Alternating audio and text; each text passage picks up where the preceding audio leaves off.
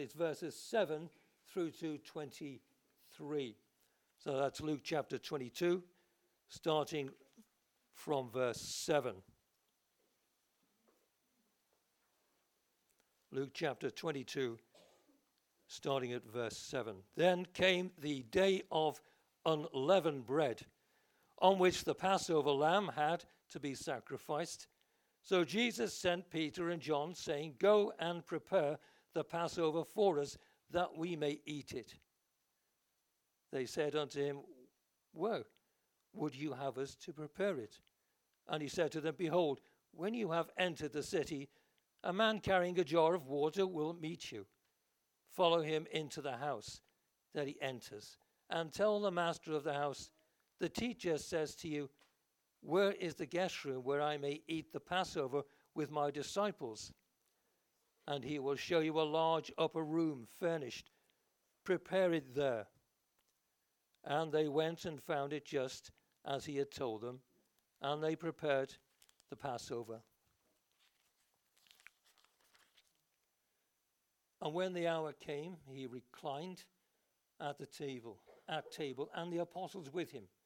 And he said to them, I have earnestly desired to eat this Passover with you before I suffer. For I tell you, I will not eat it until it is fulfilled in the kingdom of God. And he took a cup, and when he had given thanks, he said, Take this and divide it among yourselves. For I tell you that from now on I will not drink of the fruit of the vine until the kingdom of God comes. And he took bread, and when he had given thanks, he broke it and gave it to them, saying, this is my body, which is given for you. Do this in remembrance of me. And likewise, the cup after they had eaten, saying, This cup that is poured out for you is the new covenant in my blood. But behold, the hand of him who betrays me is with me on the table. For the Son of Man goes as it has been determined but woe to that man by whom he is betrayed. And they began to question one another which of them it could be who was going to do this. Well, so reads God's word, and may be a blessing to us a little later on as Hugh comes to speak. We're going to sing another hymn now. There is a Redeemer, Jesus, God's own Son. And during the singing of the hymn, or the Sunday school,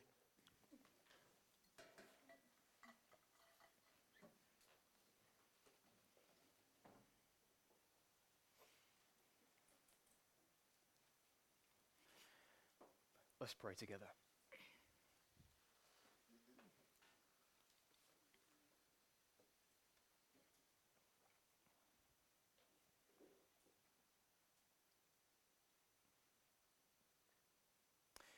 Our Heavenly Father, we pray that you would give to us the grace now so as not to refuse the one who is speaking to us we pray, Lord, that no one here would harden their heart against you. We pray instead, Lord, that you would open our hearts and that the entrance of your word would bring light, and that, Father, your word would make us wise unto salvation. All these things we ask in Jesus' name. Amen. I mentioned in December last year that I am a sucker for a Christmas sermon series. Christmas isn't Christmas for me until I hear or read a signature Christmas text like Luke chapter 2, verse 10 to 11 Fear not, for behold, I bring you good news of great joy that will be for all the people. For unto you is born this day in the city of David a Savior who is Christ the Lord. But the point of Christmas is Easter. the events of Good Friday and Easter Sunday tell us exactly what the good news of great joy is. And so, since we have four Sundays before the Easter weekend, I thought it would be good for us to take four Sundays, four weeks to think about the cross. Uh, Luke, the, the gospel writer, is going to be taking us from the hand and leading us to Golgotha, the place where Jesus died. But the church calendar uh, isn't the only reason for this series. Uh, the Apostle Paul wrote in 2 Corinthians 3 18, and we all, with unveiled face, beholding the glory of the Lord, are being transformed into the same image from one degree of glory to another. And I would argue that the glory of the Lord shines brightest at the cross of Jesus Christ. There we see the glory of God's holiness. There we see the glory of God's justice. There we see the glory of God's love and the glory of God's r- grace written upon Jesus' bloodied face. And so, friend, if you want to be transformed, if you want to be transformed from one degree of glory to another, then you need to come with me to the cross of Calvary. We're going to be in Luke chapter 22, 7 to 23 today, as you heard from our reading. And the point of our passage is that Jesus fulfilled the Passover. Jesus fulfilled the Passover. That, in other words, the cross was no tragic accident. Uh, the cross was no devastating defeat. No, rather, the cross was the fulfillment of God's redemption plan. You may have heard uh, this week about the, the Welshman who was found. His body was found in his boat on the Atlantic Ocean. Uh, he had raised money for charity, raised money to sail across the Atlantic Ocean, but he was overtaken by forces outside of his control. And very, very sadly, many view Jesus' death in the same way. A, a noble man with noble aims who was overtaken by forces outside of his control. The muscle of Rome, the, re- the religious establishment of Jerusalem. But as we come to Luke 22 today, we see right from the outset of our passage that nothing could have been further from the truth. We see that Jesus was in total control of the events surrounding his death because, again, his death on the cross was the fulfillment of God's redemption plan. Just go back to Luke 22 and look at verses 7 to 13. Luke writes, Then came the day of unleavened bread on which the Passover lamb had to be sacrificed. So Jesus sent Peter and John, saying, Go and prepare the Passover for us, that we may eat it. And they said to him, Where will you have us prepare it? He said to them, Behold, when you have entered the city, a man carrying a jar of water will meet you. Follow him into the house that he enters, and tell the master of the house, The teacher says to you, Where is the guest room? Where I may eat the Passover with my disciples. And he will show you a large upper room furnished. Prepare it there. And they went and found it just as he had told them, and they prepared the Passover.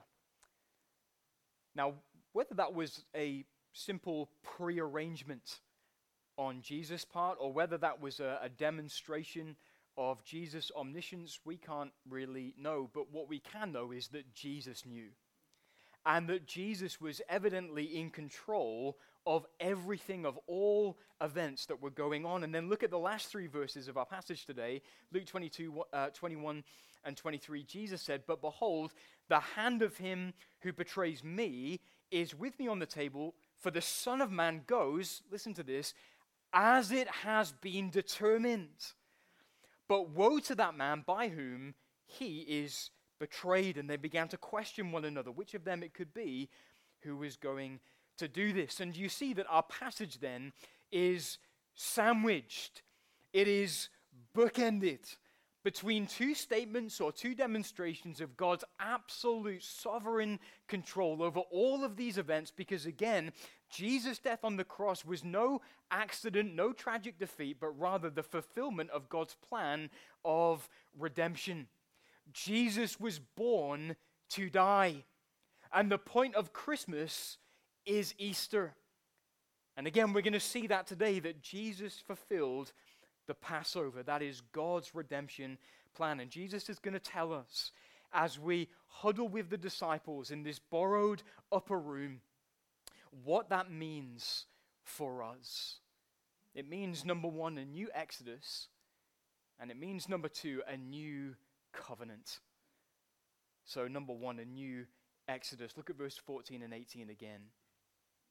And when the hour came, he, Jesus, reclined at table, and the apostles with him. And he said to them, I have earnestly desired to eat this Passover with you before I suffer. For I tell you, I will not eat it, or that is, I will not eat it again, until it is fulfilled in the kingdom of God. And he took a cup, and when he had given thanks, he said, Take this and divide it among yourselves, for I tell you that from now on I will not drink of the fruit of the vine until the kingdom of God comes. Now, friends, do not miss the opening words of verse 14. When the hour came. In verse 1 of this chapter, Luke wrote, Now the feast of unleavened bread drew near. In verse 7, he wrote, Then came the day of unleavened bread. But here in verse 14, when the hour came, do you see Luke has, has moved from a wide angle lens to a narrow focus to a pinpoint laser aim? Why? Well, so as to say to us, look at this now. Don't miss this. Pay attention to this. This is huge. And it was huge. It was huge because it was in this moment that Jesus placed himself at the center of the Passover meal. And in so doing, promised us a new exodus. That is, a new deliverance, a greater exit from our greatest and most fierce enemies. Twice in the verses I just read, in verse 16 and 18, Jesus referred to a Passover meal that is to come. A Passover meal that Jesus will celebrate with us, a Passover meal that Jesus will eat with us in the kingdom of God, that is, in heaven itself. Why? Because in the kingdom of God, we will not just be delivered from the power of sin and death as we are as believers here today, but from the very presence of sin and death to the deliverance. The Exodus will be final. Why? Because Christ, our Passover lamb, has been sacrificed for us. Uh, you remember when the Jews celebrate Passover, what do they do? They look back and they celebrate their exodus from Egypt. They had been slaves in Egypt. And Pharaoh had refused to let them go. And so God had spoken warnings through Moses. He had sent plagues. And eventually, because they had all gone unheeded, God promised one final act of judgment. You remember what he said? I will pass through the land of Egypt, and I will strike all the firstborn in the land of Egypt, both man and beast. And on all the gods of Egypt I will execute judgments. I am the Lord. The blood, and that was the blood of a lamb, shall be a sign for you on the houses where you are. And when I see the blood, I will pass over you, and no plague will befall you to destroy you when I strike the land of Egypt. And on that devastating night, after the screams of the Egyptians had risen to heaven, permission was granted for the Israelites to leave. That was their exodus. But in the kingdom of God, we will celebrate an exodus. We will celebrate a deliverance from an enemy far greater than Pharaoh. A deliverance, an exit both from the power and the presence of sin and death because Christ, our Passover lamb, has been sacrificed for us. And as his disciples, we have taken refuge under his blood. Therefore, friend, set your hope fully on the deliverance that will be brought to you when Jesus returns. The best is yet to come. There is a seat with your name on the marriage supper of the Lamb if Jesus' blood is painted over your life. So that, yes, today, joy unspeakable and full of glory is ours. And yes, today, the fruit of the Spirit is love, joy today. And yes, we can rejoice in the Lord always. But in this fallen world, and in this spiritual war, and in this struggle with sin, our joys are always mingled with sorrows. Don't tell me that's not true in your life. We stream, we have tears of joy streaming from the right eye, and we have tears of grief streaming from the left eye, but it will not always be so. Some of you are here today and you're feeling battered and bruised by the insults your family throw at you because you have faith in Jesus. Others of you, uh, others of you feel as though your, your faith can only limp to heaven. And others you know what it's like to have your tears become your food. But that's not because you're not saved, that's because you live in the real world. But, friend, heaven is on the way. Glory is coming. And in the kingdom of God, we will turn around and we will watch the parted walls of this fallen creation collapse, and God will wipe away every tear from our eyes. And death shall be no more, and neither shall there be mourning, nor crying, nor pain any more, for the former things will have passed away.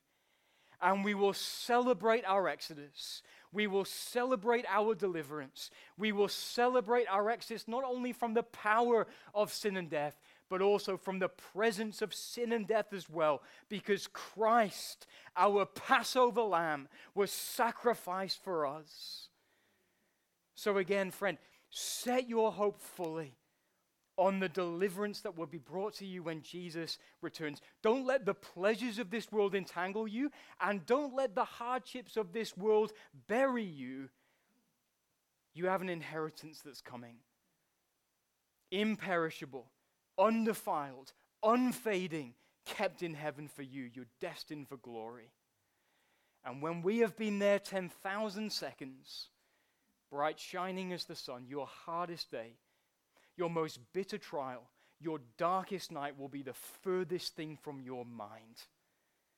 Because there, Christ will be all of the glory in his resurrection power, our Passover lamb, slain and sacrificed for us. So, friend, let your future in heaven put your present on earth into perspective. This light momentary affliction is working for us an eternal weight of glory. You remember me telling you about the man that went to pastor that church? It didn't work out, and so he resigned very, very quickly. Preached his last sermon, walked out to his car, and some of the younger people who loved him followed him. And they said, Pastor, what, what are you going to do now? Where, where are you going to go? And he said, I'm going to heaven. And they said, Yeah, no, we know that. But what are you going to do now? Where are you going to go now? And he said, I'm going to heaven. Do you get his point? I'm having heaven inform my life on earth. I'm letting my future put my present into perspective. I'm viewing all of my trials on earth in view of the glory to come in heaven. And if you're here today and you're not yet a Christian. Let me ask you this question What hope do you have in the face of death?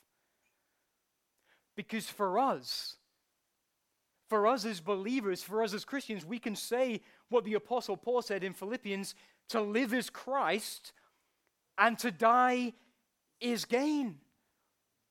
To die is an exit, a deliverance, an exodus from our greatest enemies. But for you, death will mean an entrance into eternal despair. You may accumulate wealth in this life, you may enjoy health in this life. And you may turn your home into a castle of comfort in this life, but death will find you. And death is nearer to you today than he was when I saw you last. And when death finds you, it will mean the loss of everything you have. But, friend, there is a better option taking refuge underneath the painted blood of Jesus Christ and having all of God's judgment pass over you. So that on that day, on that night, when you perish and you die and you leave this world, it will only be an exodus, a deliverance, an exit to eternal glory. And to die will be gain, a deliverance from both the power and the presence of sin and death. So, friend, take refuge under the blood of Christ today by trusting in Him. Jesus fulfilled the Passover, and in so doing, He accomplished number one, a new Exodus, but number two, a new covenant as well. Just look at verse 19 to 20. And He took bread, and when He had given thanks, He broke it and gave it to them, saying, This is my body which is given for you. Do this in remembrance of me. And likewise, the cup after they had eaten, saying, This cup that is poured out for you is the new covenant in my blood. And you see that the Passover was about far more than exiting Egypt. It was also about entering into a covenant with God. A covenant just means an agreement between two or more people. And the agreement that Israel entered into with God could really be boiled down to this Israel would keep God's law, and God would bless Israel. In Exodus 24, after God had given the Ten Commandments to Moses, we read, Then he, Moses, took the book of the covenant and read it in the hearing of the people. And they said, All that the Lord has spoken, we will do, and we will be obedient. And Moses took the blood of oxen that was and threw it on the people and said, Behold, the blood of the covenant that the Lord has made with you in accordance with all these words. Now, in our uh, sanitized, hygienic culture, throwing blood on people strikes us as quite odd, to say the least. I was explaining this to, to our girls this past week, and I just watched this look of shock, horror, and disgust fall over Ada's face. Apparently, Emmy was okay with it. But, but the blood was, was thrown over the people for two reasons. Number one, to emphasize the seriousness of covenant unfaithfulness. And number two, to teach the people that death would be the payment for sin. But despite that gruesome demonstration, d- despite that gory ordeal, Israel failed to keep her covenant with God. They broke the covenant, and therefore a new covenant was needed, a covenant that could not be broken, a, a covenant that would be ratified or established or inaugurated by better bloods. And that is just what God promised in the Old Testament book of Jeremiah. God said this Behold, the days are coming, declares the Lord, when I will make a new covenant with the house of Israel and the house of Judah, not like the covenant that I made with their fathers on the day when I took them by the hand and brought them out of the land of Egypt, my covenant that they broke, that I was their husband, declares the Lord. For this is the covenant that I will make with the house of Israel after those days, declares the Lord. I will put my law within them, and I will write it on their hearts, and I will be their God, and they shall be my people. And no longer shall each one teach his neighbor and each his brother, saying, Know the Lord. For they shall all know me, from the least of them to the greatest, declared the Lord. For I will forgive their iniquity, and I will remember their sin no more.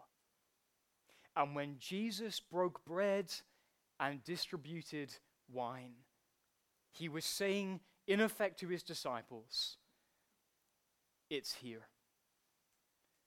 The new covenant has arrived. Because I will bear your sins in my body, and I will shed my most precious blood on the cross that they might all be forgiven. And not only will I forgive your sin, but I will empower your obedience. I will remove the heart of stone, and I will put in its place a heart of flesh, and I will write my law on your hearts. And I will fill you with my spirit, and I will cause you to walk in my ways, and I will give you a heart to know and to fear and to obey me. And friends, here is a covenant that is open to all.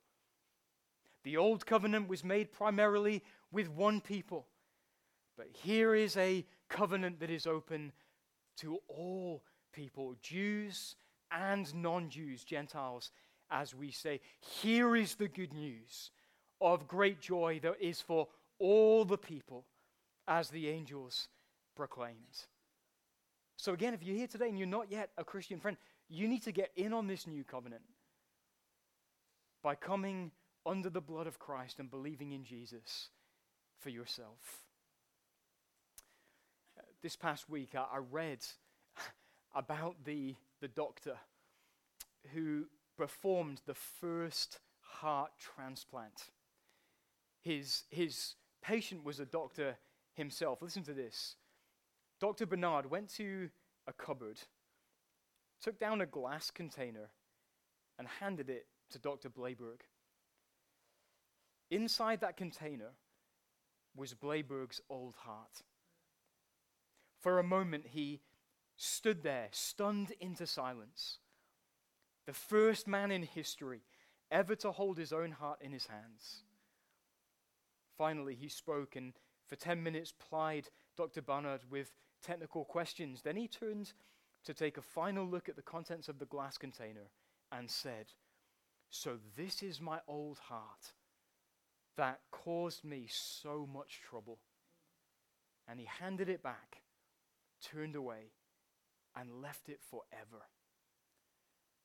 And again, if you're here today and you're not yet a Christian, I want you to know that it's your soul, your old heart, that has caused you so much trouble. It's your heart that really is the, the wellspring of evil thoughts, sexual immorality, theft, murder, adultery, coveting, wickedness, deceit, sensuality, envy, slander, pride, and foolishness. How can I know? Because that was my old heart before I was given a new one. But your heart can be replaced. And you don't need a crutch in your life, you need a new soul in your life.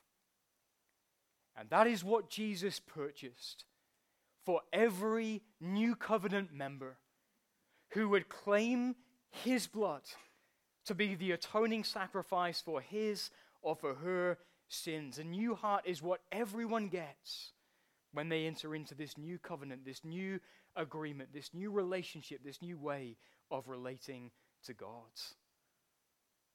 And to those of you who have received this new heart, to those of you who are believers, let me say this pursue a deeper experience of all that the new covenant affords for you. That, in other words, if the, if the obstacle of your sin has been ground to powder and put to one side, and if a new and a living way has been opened up before you, and if you are a man or a woman who is now able to know the Lord and can say, I know the Lord, then, then walk with him and pursue a, a new, a, a deeper, more profound experience of what it really means to know God in a saving relationship where you say, I am His and He is mine. Let us walk with God and draw near to God even as He draws near to us before and as we prepare to meet Him in the kingdom of God. Let me close with this. Do you remember how Moses had God speak to him through the burning bush Moses saw that bush, it was on fire, but it was not consumed. And many people think that what Moses saw there at the burning bush was actually a foretaste of what Moses would see at Sinai, because it was there that the whole mountain was consumed in fire. And yet, as the people withdrew and as the people recoiled in fear, only Moses was able to, to draw near. But for us in Christ, we can all draw near. And we can be a people on fire with God and yet not consumed. Not just Moses, not just the, the prophet, not just the full time religious professional, but, but all of us. From the greatest to the least, we can all know him. For you have not come to what may be touched a blazing fire and darkness and gloom and a tempest, and the sound of a trumpet and a voice whose words made the hearers beg that no further message be spoken to them. For they could not endure the order that was given. If even a beast touches the mountain, it shall be stoned. Indeed, so terrifying was the sight that Moses said, I tremble with fear. But you have come to Mount Zion and to the city of the living God, the heavenly Jerusalem, and to innumerable angels in festal gathering, and to the assembly of the firstborn who are enrolled in heaven, and to God, the judge of all, and to the spirits of the righteous made perfect, and to Jesus, the mediator of a new covenant, and to the sprinkled blood that speaks a better word than the blood of Abel. See that you do not refuse him who is speaking.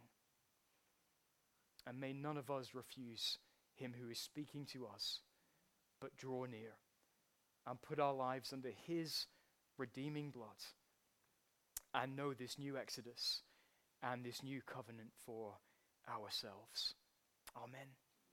Amen. Let me pray for us and we'll stand and we'll worship together.